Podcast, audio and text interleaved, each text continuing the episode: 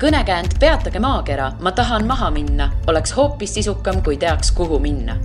meie ütlemegi sulle, mis võiks olla sinu järgmine peatus tere, head kolmapäeva, minu nimi on Liina Metsküla ja te kuulate Õhtule reisisaadet Järgmine peatus.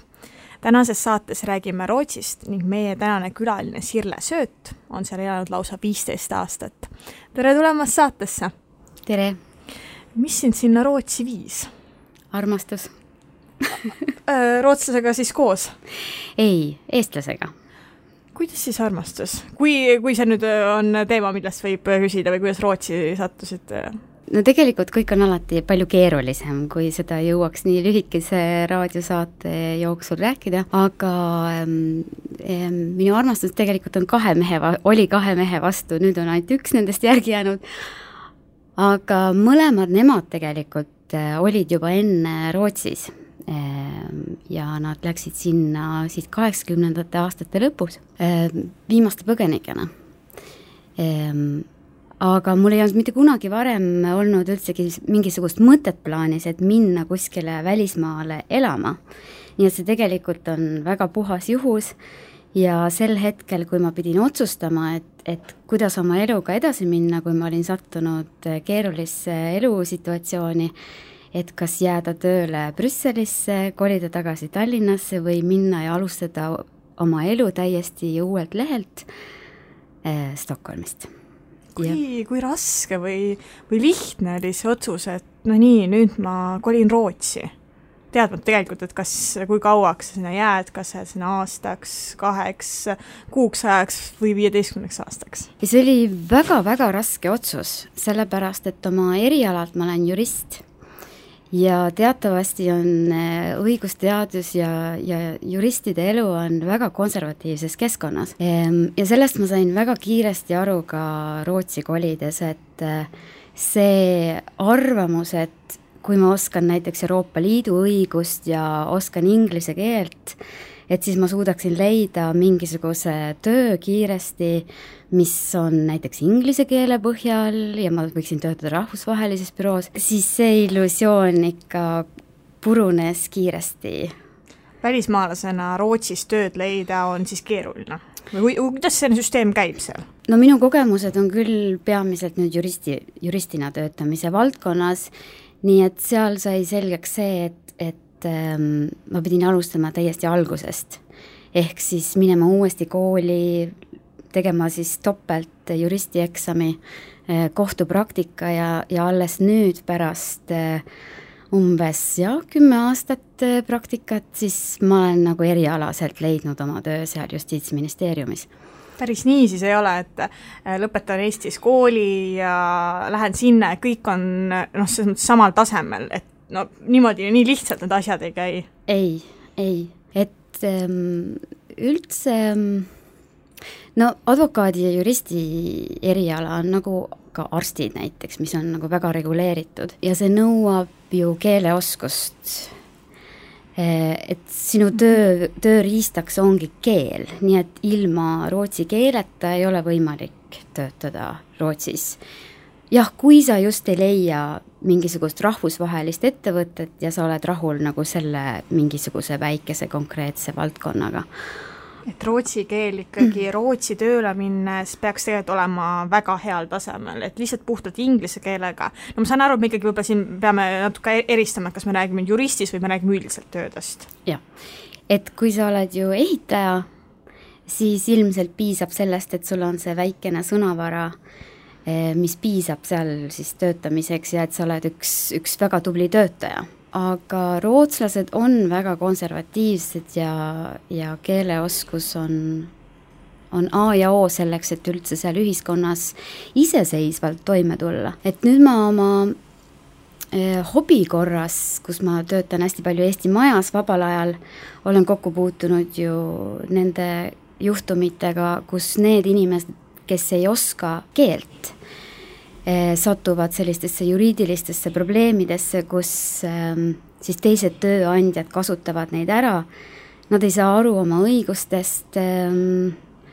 ja nad ei oska ka kuskilt otsast oma probleemi lahendama hakata. Eh, ja siis nad on hädas, aga siis tuleb jälle appi Rootsi Eestlaste Liit nendele näiteks aga kui mõni eestlane nüüd mõtleb, et äh, tahaks Rootsi minna tööle, noh, Soome, Rootsi, Norra on tegelikult üsna populaarsed, et et mida nad võiksid arvestada, et äh, kui, kui me nüüd ei räägi konkreetselt juristitööst, vaid me räägime võib-olla mingisugusest, ma ei tea, kas noh, Google restorani ettekandjaks või midagi sellist, et noh, ma eeldan, võib-olla on lihtsam saada sellist tööd tegema ehm,?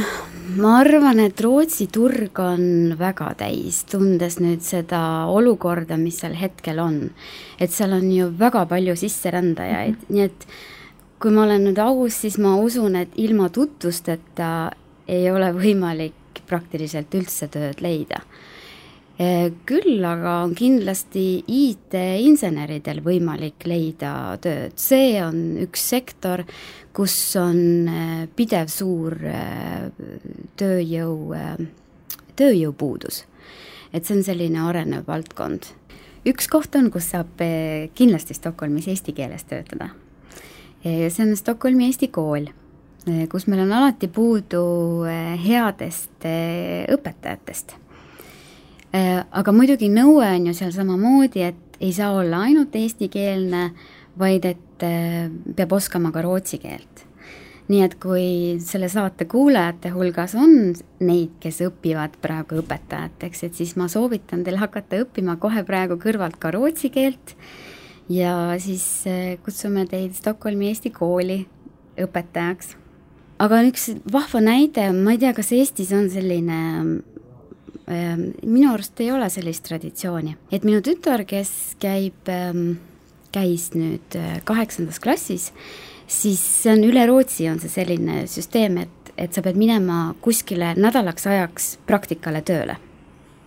ja see laps ise peab leidma selle koha, kuhu ta praktikale läheb, nii et kooli ei ole, sa pead siis see tööandja peab äh, täitma ära selle ankeedi, et kas sa olid hea töötaja ja minu tütar näiteks sattus Espresso House'i, mis on ju üks tavaline kohvik. Ja ma olin väga ähm, üllatunud sellest, kuidas anti siis selline tere tulemast paks brošüür, umbes ma ei tea, kolmkümmend lehekülge, et kui see on sinu esimene töökoht, et millele sa kõik peaksid mõtlema. Aga see kõik jälle on ka ju näiteks noh, keelepõhine, et sa pead oskama ju nii inglise keelt kui rootsi keelt, et, et noh, ilma rootsi keeleta ma arvan, et on keeruline. Praegu äh, natuke oma, omaette siin imestasin, kaheksandas klassis juba saadetakse niimoodi tööle, et kui, kui Eestis on võib-olla kaheteistkümnendas klassis see töövarjupäev, et ma nagu mõtlesin, võib-olla ta on see sarnane, aga noh, Eestis on kaheteistkümnendas klassis, seal on kaheksandas juba. jah, kaheksandas. Ja näiteks see oli üks ka väga hea näide, et, et siis mu tütrele tehti ettepanek, et kas oleksid valmis ka pühapäeviti ja nädalavahetustel meie kohvikus töötama, et nad olid temaga väga rahul nii et eh, siis eh, sõlmitigi tööleping, lapsevanema allkiri ilusti töölepingul all ja nüüd ta töötabki oma vabadel aegadel graafiku alusel seal, et, et see, see on üks õpetab tore... töö tegemist, eks ja, ole, jah. et konkreetne kokkupuude reaalse maailmaga aga milline see rootslaste tööelu siis on, et et kuivõrd see näiteks erineb Eesti omast, kas üldse, et noh, et mis kell siia tööle minnakse, et kas tehakse hästi korralikult tööd või on hästi palju pause või kuidas see Rootsis toimib? ma olen nüüd töötanud eluaeg riigiametnikuna, et, et võib-olla ma olen ära hellitatud eh, selles mõttes et see riigiamet on natukene võib-olla teistmoodi kui erasektor. ütleme niimoodi, et perekond on rootslastele püha. E, see tähendab seda, et kui minu laps on haige, siis ma lihtsalt saadan sõnumi oma osakonna juhatajale, ütlen, et e, ma olen lapsega kodus. ja kõik on ju samamoodi Haigekassasse teatamine, kõik käib väga kiiresti ja lihtsalt. ja kui ma teatan, et mul on vaja lapsega minna trenni pärastlõunal, siis ma lihtsalt teatan, et ma lähen täna töölt varem ära, näiteks kella kolme aeg. ja paljud kellel on väikesed lapsed, nad lähevadki töö juurest ära juba kella kolme aeg, et jõuda lasteaeda oma lapsele järgi. just see, et see on lapsevanem ise, kes siis üks päev ema, teine päev isa läheb lapsele järgi, et see on väga tähtis ja nad kunagi ei taha just lasteaeda või kooli, kui nad peavad minema järgi, hilineda ja laste trennidesse sõidutamine on samamoodi väga tähtis. nii et on väga tavaline, et töötatakse lastega peredel ehm, umbes kaheksakümmend protsenti või isegi viiskümmend protsenti. Või siis, kui sa töötad sada protsenti, siis sa ise, kas sa siis õhtul töötad kodust, eks ole, et, et sa saad oma töö tehtud. et rootslased ei jälgi seda, et mis kellast sa nüüd tuled, mis kellast sa lähed, et see on, kõige tähtsam on see, et sa saad oma tööga, tuled toime. kui sinu töö iseloom loomulikult seda, seda lubab ja teoorias on äh, lubatud see, et kas või igapäevaselt kaks tundi varem ära minna, peamine, et sa selle enda töö ära teed. just nimelt. Ja, ja kui on samamoodi, et midagi perekondadega seotud äh, teemad, ma ei tea, sul on vaja sõita haige vanaema juurde näiteks või, või oma vanemate eest hoolitseda, siis, siis see vastutulelikkus on alati nagu väga-väga suur. ja ma ei ütleks, et seda kuritarvitatakse ära, ehm, vaid ikkagi see on kuidagi nii sügavalt sisse nagu juurdunud, et, et pere on tähtis ja väga oluline on just see, et osata kombineerida oma elu pereeluga see, et pere sööb õhtust koos, see on nagu aamen kirikus. et äh, see on üks kõige tähtsam võib-olla sündmus üldse iga pere puhul, on see, et terve pere sööb õhtust koos no me siin seda perekesksust juba mainisime, et aga millised äh, rootslased siis on? millised nad inimestena on? Rootslase definitsioon on praegu ju suht keeruline. Et kui me oleme kujutanud ette, et üks rootslane on, kes on generatsioone elanud Rootsis, siis see ju ei ole enam niimoodi. sest et Rootsi on ikka väga-väga kirju, kas me räägime nüüd kodakondsusest või, või sellest, et kes on tõesti palju generatsioone seal elanud, aga no räägime praegu siis nendest, eks ole, kes on meie silmis nagu rootslased, mitu generatsiooni seal elanud nad on väga konservatiivsed, eh, nad peavad juba ütlesin ju, peretraditsioonid on tähtsad, samas jälle, mis erineb võib-olla sellest, tähendab, see pere on nende jaoks mina, minu abikaasa või partner ja meie lapsed. vanavanemad nii väga sinna sellesse ringi enam ei kuulu. Nemad tulevad alles siis, kui, kui on pühapäev ehk siis täiskasvanutel ei ole kohustus hoolitseda ju oma vanemate eest, vaid mul on kohustus ainult oma laste kasvatamise eest. ja vanavanemad ütlevad samamoodi, et mina kasvatasin teid, aga nüüd on teie kohus on kasvatada oma lapsi ehk siis äh, see on võib-olla kõige suurem erinevus just see, et kui meie tunneme, et kui meie vanemad jäävad vanaks, siis meil on kohustus hoolitseda oma vanemate eest. siis ne-, nemad on kasvanud niimoodi üles, et seda teeb nende eest riik. ja ka niimoodi, et kui meie arvame, et et need on lapse, või tähendab, vanavanemad, kes hoolitsevad meie laste eest, kui me ei jõua lastele järgi või või, äh, või koolivaheajad kõik, et, et saadame lapsed vanaema juurde et me ise teeme tööd, aga lapse, meie lap-, vanavanemad kasvatavad meie lapsi, siis niimoodi see seal ei ole. et vanavanemad hea meelega aitavad, kui neil on tervist ja võimalust, aga see on nagu kuidagi ühiskonnas nagu niimoodi kujunenud, et et igaüks nagu hoolitseb oma laste eest ise ja et kui sa oled juba eakas inimene, siis sul on õigus puhata ja nautida oma elu, ehk siis see, mis me siin Eestis kahjuks sageli nii ju ei ole.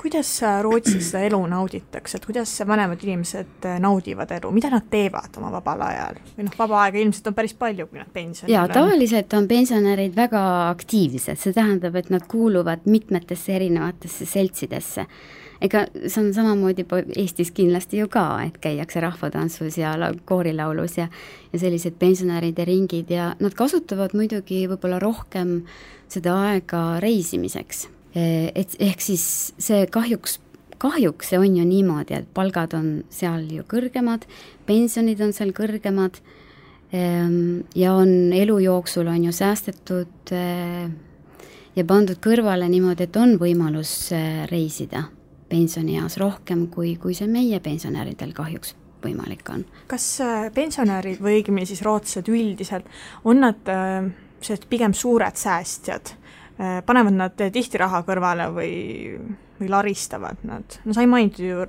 sellist säästmist. jah, üks suur erinevus, mis ma märkasin ka seal elades, on see, et seal on juba päris varakult põhikooli õppekavas on sees, on äh, nagu peremajandus. ehk siis see, et kuidas ma majandan iseennast ja oma pere.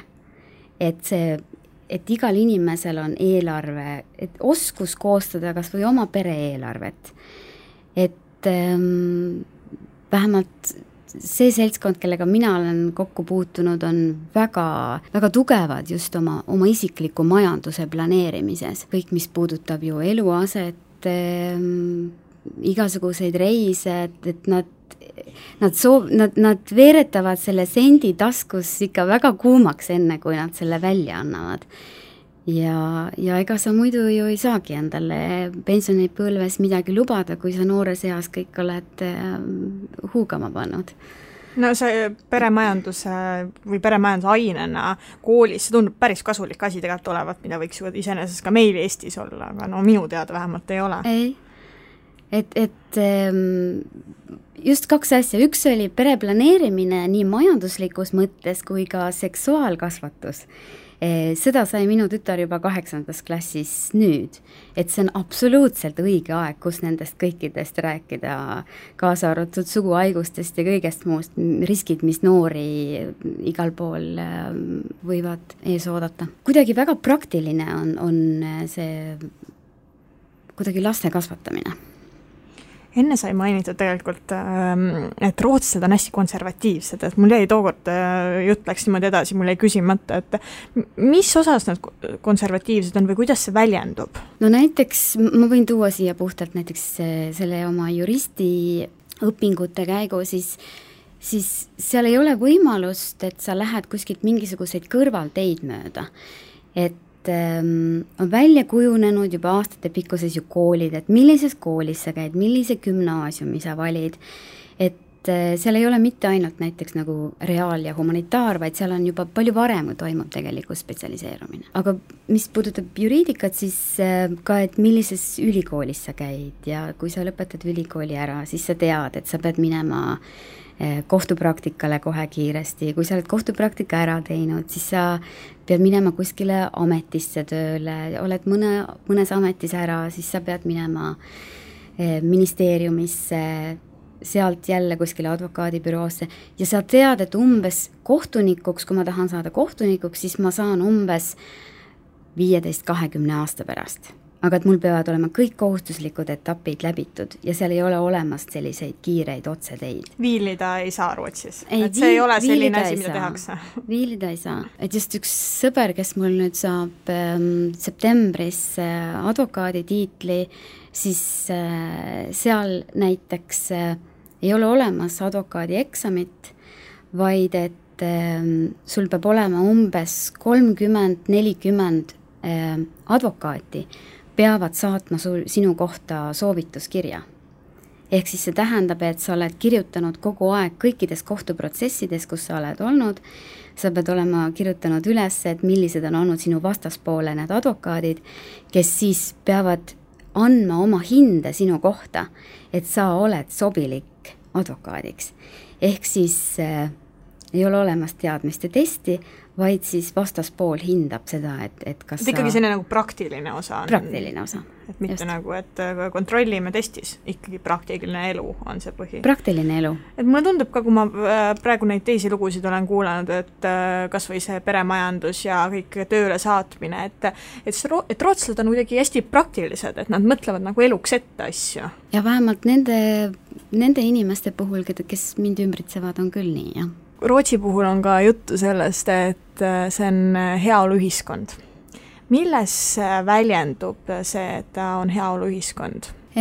ma arvan, et see kõik on üles ehitatud selle turvatunde peale, et isegi kui ma endast ei anna sada protsenti, siis ma saan ikkagi hakkama ja ma ei jää kunagi hätta, et riik alati tuleb ja aitab mind, kui minul on häda. ehk siis need situatsioonid, et kui naine ei saa tööl käia sellepärast, et ta on lapsega kodus, siis see toetus on niivõrd suur, et sa saad ka üksinda hakkama.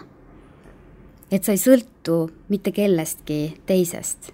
või kui sa oled vana ja väeti, siis sa tead, et et isegi kui sul ei ole lapsi, kes sind toetavad ja sinu eest hoolitsevad, siis ikkagi sa suudad ära elada ja, ja omada seda nagu inimlikku standardit. tegelikult noh, tõsielu on ju see, et nende rootslaste standard on ju langenud nüüd seoses sellega, et on väga suur immigratsioonilaine, see tähendab, et inimeste arv, kes neid teenuseid, sotsiaalteenuseid vajavad, on nagu väga kiiresti kasvanud. ja siis nad ei, ei suuda nagu seda standardit enam pakkuda, mis varem oli. aga eh, endiselt on see ikkagi selline, see on just see, see, see turvatunne, mida ühiskond sulle annab, sest et, et sageli ju Eestis eh, kas päris üksi, üksik ema eh, suudab ilma kellegi teise abita hakkama saada siis ma sügavalt kahtlen. ja muidugi ka see barjäär näiteks seal, et, et kui hullusti on võimalik oma elu ära rikkuda Rootsis, et sa tänavale jääd. et see on ikka väga, sa pead ikka väga hooletu olema oma elu üle, et see nii juhtuks. kuidas suhtutakse Rootsis nendesse immigrantidesse? nii ja naa see immigrantide mass on ju meeletult suur ja see on väga-väga kirev seltskond. et see, mis kahjuks meediale silma jääb, on ju need inimesed, kes on tänaval. ja see on nüüd see kõige nõrgem ja kõige madalam kiht ja sageli on need, need inimesed, kellel üldsegi puudub õigus Rootsis elada aga see väljasaatmise süsteem eh, ei ole üldsegi nii lihtne ja sellepärast nad ongi seal, seal tänaval ja hakkavad silma. samas on ähm, need struktuurid on nii tugevad, mis tegeleb äh, mis tegelevad integratsiooniga. ehk siis, et kõik need lapsed, kes satuvad sinna või tulevad lastena, et nad lähevad kohe kooli, äh, kohe saavad süsteemi ilusasti sisse ja, ja saavad kohaneda ja, ja sulanduda ja seal on näha, et et ähm, need sisserändajad sageli on palju tugevamad, ambitsioonikamad ja püüdlikumad kui, kui rootslased, kes on harjunud sellise heaolusüsteemiga. et ma varem olen ka öelnud seda, et ähm, et need inimesed, kes seal asüüli on saanud äh, ja tõesti, keda on Rootsi aidanud, siis need ei ole need inimesed, kes seda ära kasutavad peamiselt, vaid vaid need, kes ähm, ära kasutavad, on sageli nende pereliikmed. kuidas Rootsis ohutusega on, et samamoodi meedias äh, on äh, jooksnud läbi üsna palju selliseid lugusid, et Rootsis on nüüd immigrantide pärast nii äh, ohtlik ja seda tehakse ja teist tehakse, et no kuidas siis on, et on see, on nendel lugudel tõepõhi all või on see väga ülepaisutatud kõik? jälle nii ja naa. et äh, nüüd ma ise elan näiteks sealsamas Trotninkateni kõrval selles tänavas, kus kohas näiteks see terrorist, kes nüüd äh, aprillis äh, selle veoauto ka-, kaaberdas ja, ja siis sinna Rahvasumma sõitis, et ma iga päev ju kõnnin sedasama tänavat, kus see juhtus. ja see kogu aeg on ju, see tunne on kuklas, et see võib ju juhtuda, et selli-, et, et need asjad juhtuvad, et seal ei ole ju mitte ainult, et see on sisserändaja, vaid seal on ka psü-, psüühilised häired ja ja kõik muud. ja me elame sellises ajas, kus, kus me ole, peamegi olema ükskõik kus riigis tegelikult me, me käime reisimas või elame, et, et, et sellised asjad võivad juhtuda. siis on olemas ju sellised piirkonnad, kus on hästi palju sisserändajaid äh, elab, sellised meie, meie mõistes nagu getod, ega sinna sul ei ole mõtet ju minnagi õhtusel ajal või, või isegi mitte päevasel ajal, et sa ei pea ju minema provotseerima aga siis on ka ju sellised suured festivalid, mis on osutunud probleemiks.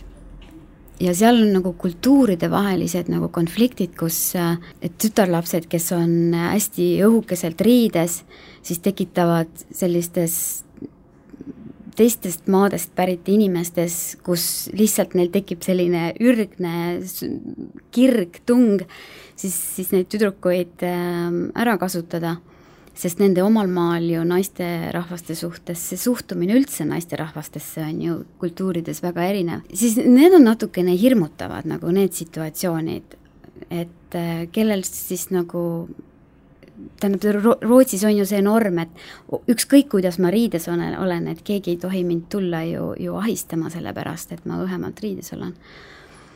Et nii, et riik tegelikult teeb seal praegu ja, ja kommuunid teevad suurt tööd just, et neid, kes on hiljuti sinna tulnud, et, et selgitada neile meie Põhjamaade kultuuri, et sa ei tohi eh, minna inim-, teisele inim-, võõrale inimesele nii lähedale et see lihtsalt ei ole sünnis ja, ja kui sa seda teed, siis on seal kriminaalsed tagajärjed sellel asjal. ja Rootsi naised on tegelikult ka väga teadlikud tegelikult oma õigustest ja ka see tuleb tegelikult koolist juba, et just nimelt need vabad arutelud kooliklassis, et mis asi on vägistamine, mis asi on seksuaalne ahistamine, et kuskohast see algab, eks ole, et, et et Rootsi naised teavad seda piiri väga selgesti. ja teisest küljest see näitab, et näiteks vägistamiste arv on Rootsis ju, ju see statistika on väga kõrge, sest vägistamiseks eh, peetakse juba palju varasemat hetke, kui näiteks Eestis seda tehakse. et ähm, see on väga keeruline temaatika ja ma soovitaksin tegelikult kõikidele Eesti naistele, et et äh, mitte just rahvariietes alati ringi käia, aga, aga et ega ise ei pea ju alati provotseerima ja, ja püüda vältida neid konfliktsituatsioone, mis võivad tekkida ja hoida ennast ise eemale. Kas äh, Rootsis ähm, nüüd see ohutus või ütleme niimoodi, et kas ta, kas praegu Stockholmis äh, liigelda ringi on ohtlikum kui viis aastat tagasi nagu igas mõttes, no ma ei tea, et keegi tuleb ahistama sind või, või midagi juhtub või et noh, et kas on tunda seda igapäevaselt inimestel või, või seda pigem ei mõelda? no stockholmlased ise on ju teinud nagu just selle vastuaktsiooni, et et meid ei ole võimalik hirmutada. et need üksikud terroristid ei saa muuta meie elustiili.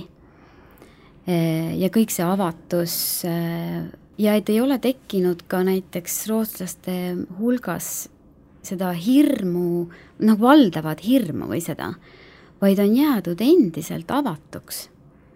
mis sest, et need mõned üksikud mustad lambad eh, selles suures pildis eh, otsivad endale nagu sellist eh, domineerivat positsiooni, siis ma oma laste puhul küll ei ole kuidagi rangemaid reegleid sisse seadnud, vaid et me elame Stockholmi kesklinnas, lapsed käivad ise, ka kõige väiksem, kes käib alles teises klassis, täiesti iseseisvalt koolis ja trennides.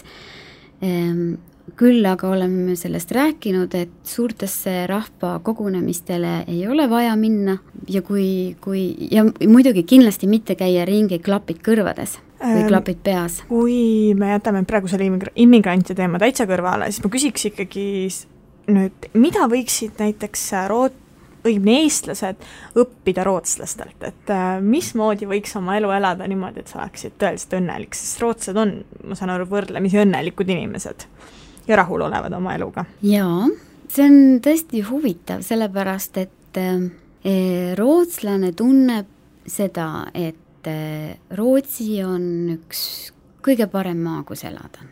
vot see on nii ilusasti mõeldud tegelikult, et kui sa ikka mõtled enda maa kohta, et see on kõige parem koht, siis super. just. Ehm, ja ma ei usu seda, et rootslane mõtleb niimoodi, et, et see nüüd on ainult see sotsiaalne turvalisus, vaid noh, tegelikult siin on ju, meil on olnud niivõrd erinev ajalugu, eks, et kõik need hirmud, mis meie, meie vanemad, esivanemad on ju läbi elanud, et seal on ju elamata ja nemad on olnud nagu alati avatud ja need vastuvõtjad. ja nende jaoks on olnud see nagu iseenesestmõistetav, et eh, nii nagu nemad tunnevad, et eh, nende jaoks on see kõige parem ja toredam maa, et siis ka kõik need, kes sinna kolivad, tahavad seda tunda ja on tulnud sinna riiki ju sellepärast, et see on üks tore maa. et nad õpivad kohe alguses esimesest päevast ära selle riigikeele. Nad eh, võtavad üle selle riigi käitumiskoodeksi, aktsepteerivad siis neid eh, norme, mis seal ühiskonnas kehtivad ja see on just, avatus on, on rootslaste puhul üks kõige tähtsam. avatus uuendustele, avatus äh, multikultuursusele, ehk siis äh, rootslase toidulauda, lauas ei ole mitte ainult ju lihapallid, eks, vaid et, et äh, nad on võtnud ju oma köögikultuuri kõikidelt rahvastelt üle erinevaid toita. Eh, siis avatus eh, ja sallivus ja ka see võrdsuse tunne, et just, mis puudub siis nagu homoseksuaalsusesse või, või nagu teistsugusesse, kõik, mis puudutab, et sina oled teistsugune kui mina, siis see sallivus, aktsepteerimine, et see on täiesti okei okay,, et sa oled teistsugune. aga siis tuleb see aga ma eeldan seda, et sina, kes sa oled tulnud Rootsi, võtad omaks, eks ole, nüüd selle meie, selle kultuuri. et ma lood-, mina just loodan, et, et Eestis oleks tegelikult eh, samasugune suhtumine. see, mida ma tunnen või isegi hirmutab ausalt, see, see ekrelik eh, suhtumine, et et me ei taha siia ühtegi võõrast, kes on teistsugune kui meie. et see nagu kuidagi piirab ja see, miks me piirame mõttetult äh, iseennast? nii et äh, eestlastel võiks olla tegelikult rootslastel päris palju asju õppida. jah, see, mis puudutab avatust ja sallivust, absoluutselt kindlasti.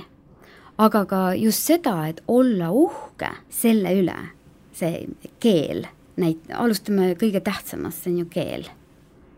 et ühelgi venelasel või ükskõik mis rahvusest inimesel, kes kolib Rootsi, ei tuleks hetkekski pähe nagu see, et ta ei lähe rootsi keele kursustele, ta läheb kohe sinna ma veel küsin lõpetuseks siia, et äh, kui palju sa igapäevaselt ähm, eestluste, eestlastega kokku puutud ja eestlusega üldse? väga palju, et see ongi ma olen õnnelik selle üle, et äh, oma tööpäeva, kui ma töötan Justiitsministeeriumis, siis ma ju puutun kokku ainult rootslastega ja kui kell kukub viis, siis ma lähen Stockholmi Eesti Majja ja siis ma hakkan tegelema kõikide Eesti organisatsioonidega eh,. olles praegu Rootsi Eestlaste Liidu esimees, siis Rootsi Eestlaste Liidul juba ainuüksi on kakskümmend viis eh, organisatsiooni, liikmesorganisatsiooni kellega me üle riigi suhtleme nii et hoiad ikkagi silma peal asjadel, et, et ei ole niimoodi, et ainult Rootsis ja ümberringi Rootsi inimesed, Rootsi uudised ja kõik muu Rootsiga seonduv, ikkagi Eesti on ka selles mõttes mingil kohal elus?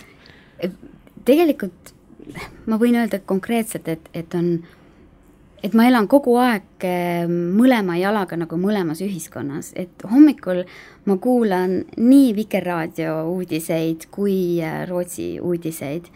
Ja õhtul, kui ma ei ole hommikul jõudnud, siis ma kuulan õhtul Vikerraadio uudised ära, nii et et see on jube tähtis minule olla nagu kogu aeg kursis äh, Eesti eluga.